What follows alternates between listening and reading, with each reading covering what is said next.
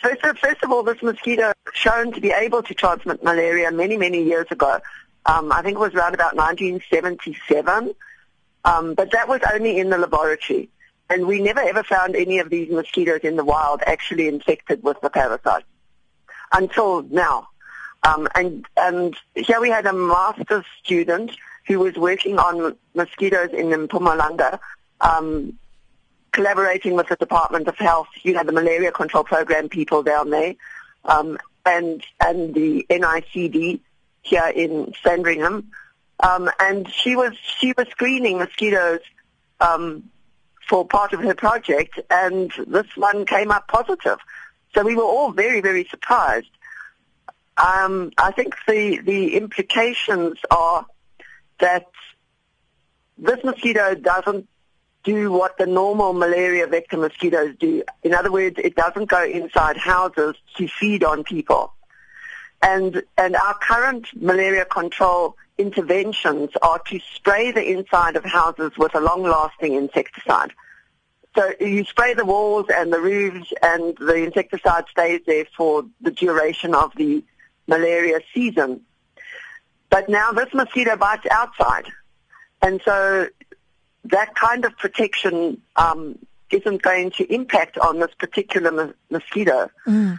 Um, yeah, so it's a, it's a, a little bit worrying.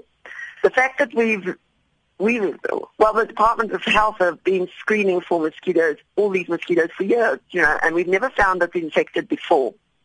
So, so, so, when you say they don't, um, uh, you know, uh, bite inside the house, so they're outside, are there specific areas where um, one is more likely to find them?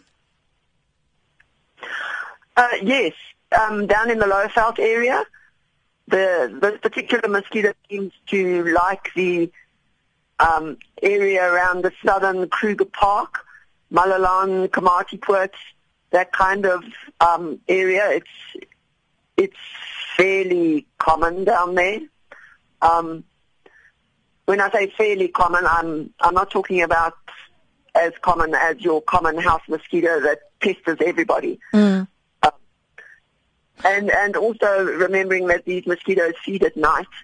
So if you're sitting outside enjoying uh, the company of your friends or having a braai or something, um, it's possible that you could be bitten by these mosquitoes. Hmm. Uh, Professor Coetzee, uh, has there been any reports of people being infected thus far? The, um, as far as I know, the malaria figures have increased in February because of the rains, which is what we expect anyway at this time of the year. Um, it's, it's our peak malaria transmission season, so we expect to see the malaria cases going up. But it's very difficult to determine. You know, the Department of Health likes to to separate the malaria cases that are imported. In other words, people coming from Mozambique or from somewhere else where they have contracted the disease, and and separating that from people that have never travelled anywhere and therefore must have got their malaria um, where they live, and those are called local cases. Um, so it will be possible to see whether there's an increase in the local cases as well at, at this time, um, which again, you know, we expect to see that sort of thing um, because of, of the increase in the mosquito populations and the rainfall and it's nice and warm and the Mozzies just love it, you know, so. mm. Now, Professor Maureen Coetzee, thank you so much uh, for talking to us about this, uh, Director of the Wits Malaria Research so, Institute. So could uh, I just say one more thing? Yes, you may. Could could I, I just ask people that are traveling down to the Lowveld for holidays or weekends or whatever to please take precaution, personal protection precautions. Use your Tabard or your Peaceful Sleep to protect yourself from being bitten.